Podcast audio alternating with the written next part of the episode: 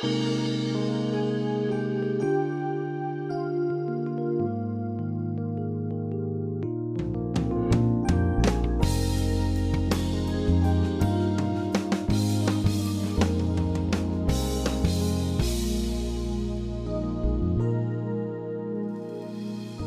to Peace by Believing with Jon Redmond, Associate Pastor of First Baptist Church in Pasadena, Texas. As a believer, have you ever struggled with doubt? If you have, or if you currently are, you are not alone. Will you please turn your Bible to the book of John, chapter 20, as Jon begins a very helpful message titled Dealing with Doubt.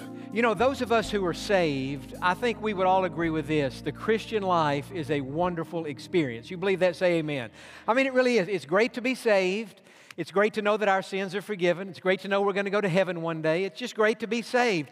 But I think we would also agree with this. The Christian life, while wonderful, or at least it can be wonderful if we're walking in unbroken fellowship with God, the Christian life is not without its challenges. It's really not.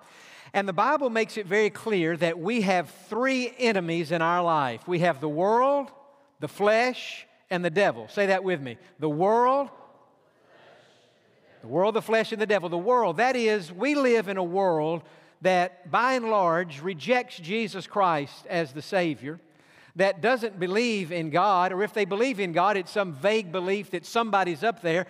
But the world in which we live doesn't believe in the God of the Bible, and it doesn't believe in the teachings of Scripture. And so sometimes the world says to us that there are certain things that are right th- certain things that are okay, certain things that are acceptable, that God's Word says no, those things are wrong, those things are sinful, those things are not right. And so the world is always trying to lure us in and get us to compromise what we believe as Christians. And then our second enemy is the flesh. That is, that part of you that sometimes wants to do the wrong thing. You know, sometimes people think, well, once we get saved, we don't have to struggle anymore with our sinful nature. That's not true. In fact, once you get saved, you have to struggle more with your sinful nature than you did before you got saved. Because before you got saved, the only nature you had was your sinful nature. So it really wasn't much of a struggle. The struggle began when you received Jesus Christ, and now you have the new nature. And so now there's that civil war going on on the inside. Sometimes a person will say, Well, I don't think I'm saved because I'm really struggling in my spiritual life. Well, more often than not, the struggle doesn't mean that you're not saved. The struggle means that you are saved. There wouldn't be a struggle if there weren't two natures on the inside of you there's the spirit and there's the flesh. And yet the flesh wars against the spirit. And the flesh wants what it wants. The flesh, that part of you and me that is selfish, sometimes jealous, angry, unforgiving, bitter, that part of us that sometimes struggles with lust or could be all manner of sin. That's, that's an enemy that we have and that's why sometimes we slip up and sin and we fall because we still have the flesh. We have that old nature on the inside. But today i want us to think more not about the world of the flesh but about that third enemy our greatest foe and that is the devil himself. Now most of us know the the background on the devil. We know how the devil became the devil. I want to remind those of you uh, who may have forgotten, or just say to those of you who might not know, the devil hasn't always been the devil. There's not always been a devil in the world. For a long time before the devil came to the earth, the devil was not the devil. He was an angel in heaven with God, and his name was Lucifer. He was a beautiful angel. He was always around the throne of God. But as time went by, Lucifer noticed how all the other angels in heaven, everybody's always worshiping God, God, God. And Lucifer thought, well, I want to be worshiped like God is worshiped. And so we read in the Old Testament that he said, I will exalt myself. I will make myself like the Most High. I want to be the one that everybody up here is worshiping. And when he did that, it was rebellion against God and God kicked Lucifer out of heaven, and he had a third of the angels who had gone along with that diabolical scheme. They got cast out of heaven. These now are the fallen angels. And when Lucifer was cast out of heaven, he became the devil. And in the very first book of the Bible, we read how he made his appearance after God had created Adam and Eve. There they are in this beautiful garden, and they're so close to God that every day at the evening time, in the cool of the day, God came into that garden, and God and Adam went on a walk together, and God and Adam and Eve went on a walk together. They were un- unbroken fellowship with God. And one day, God said to Adam, Adam, you see all these trees in this garden that I've made for you? You and Eve can eat fruit from every tree in this garden except one tree. There's one tree called the tree of the knowledge of good and evil, and you're not allowed to eat the fruit from that tree because if you do, on the day that you eat of it, you will die. Not physically, not physical death, but you will die spiritually. This intimacy and closeness that we've enjoyed, it will be broken, and then you will begin to die progressively in your body. Well, that was the command. Adam knew what it was, Eve knew what it was, and one day the devil, in the person of this serpent, creeped in, in that garden, and she, that devil started speaking to Eve. And the devil said to Eve, Has God indeed said? Question mark. The first words that came out of the devil's mouth were a question mark on a clear teaching of God, a clear command of God. Has God indeed said? And what was the devil doing? He was creating in Eve's mind doubt about the trustworthiness of God, about the character of God, about the goodness of God. Has God indeed said? And then the devil said this that you shall not eat from any of these trees. See, the devil is not only a liar, he's a deceiver. And Eve's and said, Well, no, God didn't say we couldn't eat from any of the trees. He just said that we shouldn't eat from this particular one tree and then we're not supposed to touch it. Well, God never said you couldn't touch it. And so, but what had happened when the devil came in the garden, put that doubt in Eve's mind and lured her into a conversation, he had her right where he wanted her. She ate the forbidden fruit. Adam ate the forbidden fruit. Sin entered the world. And the, but the devil began all that by creating a doubt by raising a question. Has God really said? Did God really say? Did God really say? And so, what I want us to think about today is how the devil uses doubt in the life of a child of God to create questions about God's promises, questions about our own salvation, questions about God's plan for our life. The devil always puts a question mark where God puts a period. And we need to just let it be a period and not be a question mark. So, if you'll open your Bible today to the Gospel of John, chapter 20, we're thinking about how we can deal with doubt in our life. Now, for some people, doubt is a really big deal.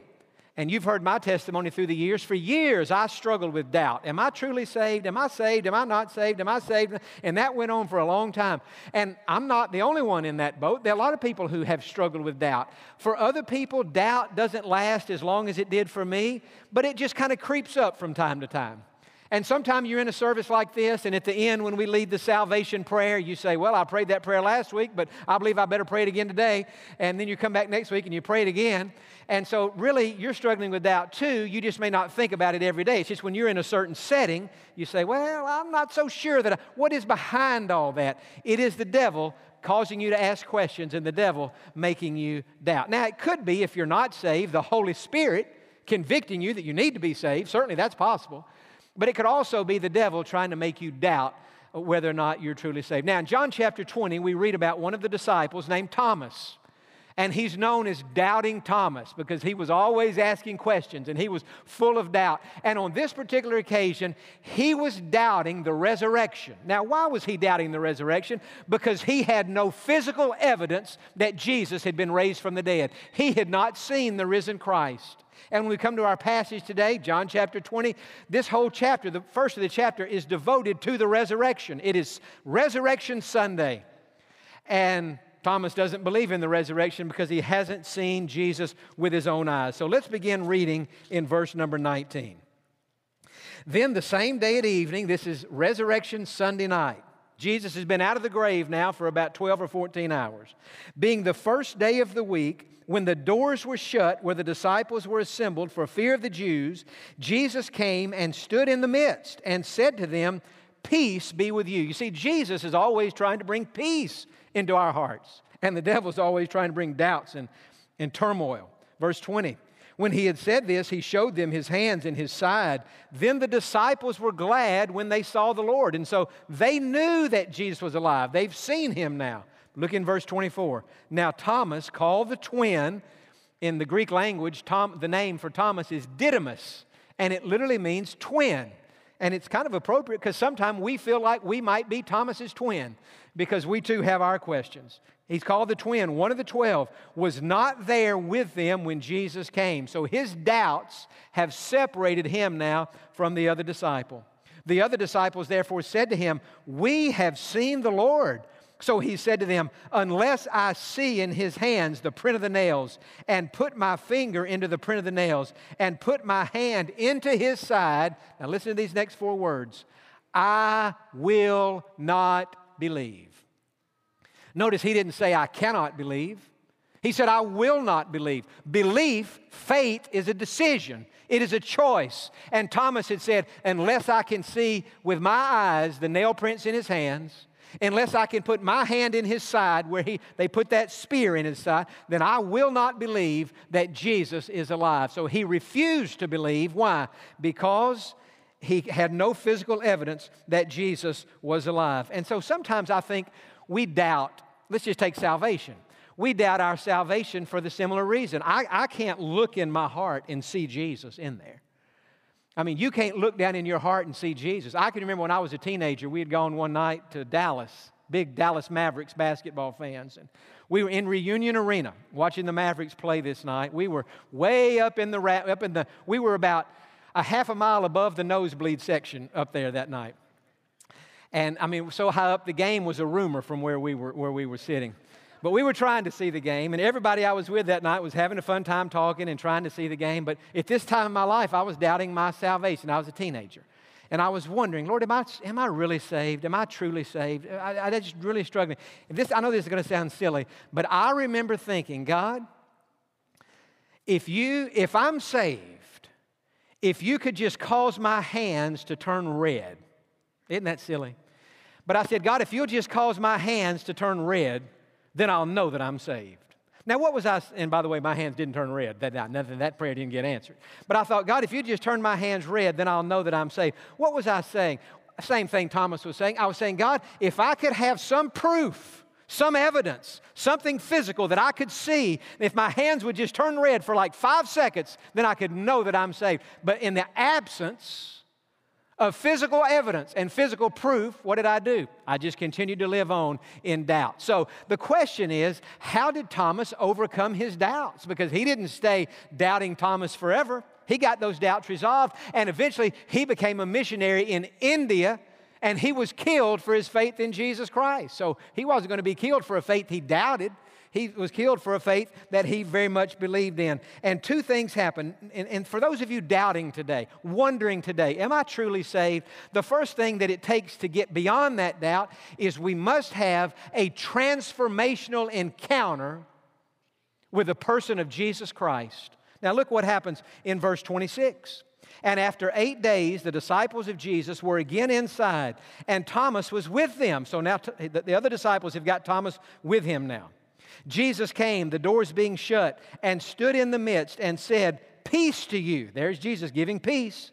Then he said to Thomas, Reach your finger here and look at my hands, and reach your hand here and put it into my side. Do not be unbelieving, but believing. How does a person get saved? These seven who were baptized earlier in this service, how were they saved? They weren't saved by being baptized their sins were not washed away in the baptistry this morning. They got baptized not in order to be saved, they got baptized because they already had been saved. Well, how did they get saved? They had a transformational encounter with the person of Jesus Christ. Not some vague head knowledge, not some belief, well, I believe God's out there, I believe God loves me, I believe Jesus died, therefore I must be saved. No, you don't get saved by that kind of faith. That's just head knowledge. And the Bible says the devil believes all that we must have a transformational encounter with the person of Jesus Christ where we come to Him as sinful people asking for salvation and He changes our life. Let me ask you this question Have you ever had a transformational encounter with Jesus Christ? You know, there are many people who doubt their salvation who shouldn't because they have been changed. My honest conviction there are some people who never doubt their salvation who should because they've never had a transformational encounter with Jesus Christ. And so that person should doubt. The person who says, Well, I've never doubt, I've never asked one time, I've never examined, I've never questioned my salvation. You know, part of me, to be honest, is envious of that person just because of how long I did doubt my. But if I'm totally honest, I'll say this there's another part of me that's skeptical of that person. Because the Bible says in 2 Corinthians chapter 13 that we are to examine ourselves to see whether we're in the faith. How can you examine yourself without examining yourself? Peter said in one of his letters, make your calling and election sure.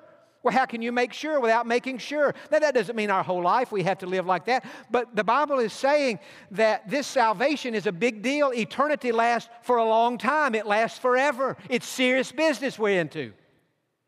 And so we should examine ourselves and we should make sure that we're saved. Dwight L. Moody, who was a famous preacher in the 1800s, he was like the Billy Graham of that day. He preached a sermon one night like I'm preaching today, except his was much better than I am, but he was preaching a sermon on salvation and assurance and doubt and all this. And after the service, a lady came up to him and said, Reverend Moody, I've never doubted my salvation. And he said, Ma'am, I doubt you're saved. I doubt, if you've never even taken a second to say, I want, now that doesn't mean doubt's good, and we shouldn't doubt, but this examination, this making sure that Jesus Christ is living in our heart, that, that's something that the Bible doesn't tell us to doubt, but the Bible tells us to examine, and the Bible tells us to make sure. But it all begins by having a transformational encounter with Jesus Christ. And then, not only do we have to have that encounter, we have to make a decision to believe. Believing is a decision, it is a commitment. It's not something that just gradually happens. There's a moment in time, it happened for Thomas, where he passed from unbelief to belief.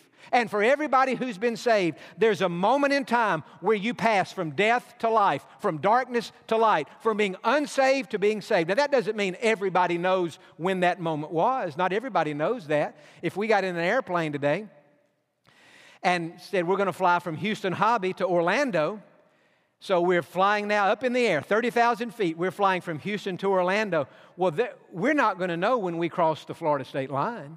I mean, Mickey Mouse is not up there 30,000 feet saying, Welcome to Florida. I mean, that's not there. Well, how are we going to know when we got there? Well, if that, plane's, if that plane lands in Orlando, we know we crossed that state line, right? Whereas if you drive a car, you know you cross the state line. Well, salvation is like that. Most people know when they cross the, line, but some people, they don't know exactly when that happened. But they know that they're saved because there's evidence, there's proof. And the main proof is they are trusting Jesus Christ. Friend, I want to say this to you today. This may be for one person in this room who says, You know, Jon, I am trusting in Jesus, but it's always kind of bothered me that I don't know when I cross that line. Friend, listen to me today. If you are trusting Jesus Christ right now with all of your your heart, that means there was a time back there somewhere where you trusted Him. Now, think about that.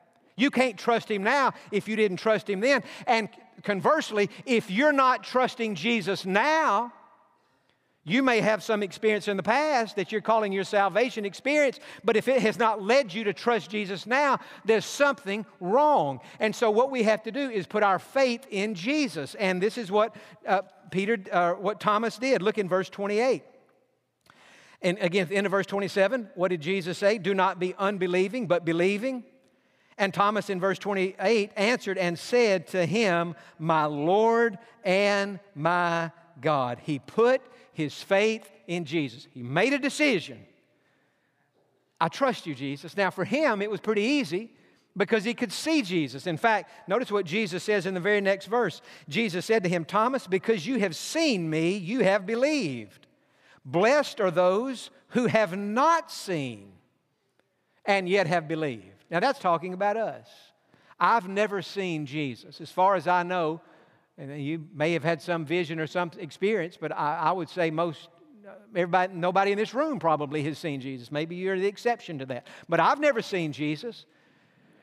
I've never put my hands in his nail print, but I believe, I trust him, and I take that by faith. And so the question is this for those today who the devil is, is defeating you by doubt and you wondering, am I saved or am I not saved? My hands are not turning red. How do I know whether or not I'm saved? I want to give you, I want to two steps today, so simple and so easy that we could all understand this and all leave here today in a few minutes saying, Man, I know now, no question about it, I know that I'm saved. Step number one put your faith in the promises of God.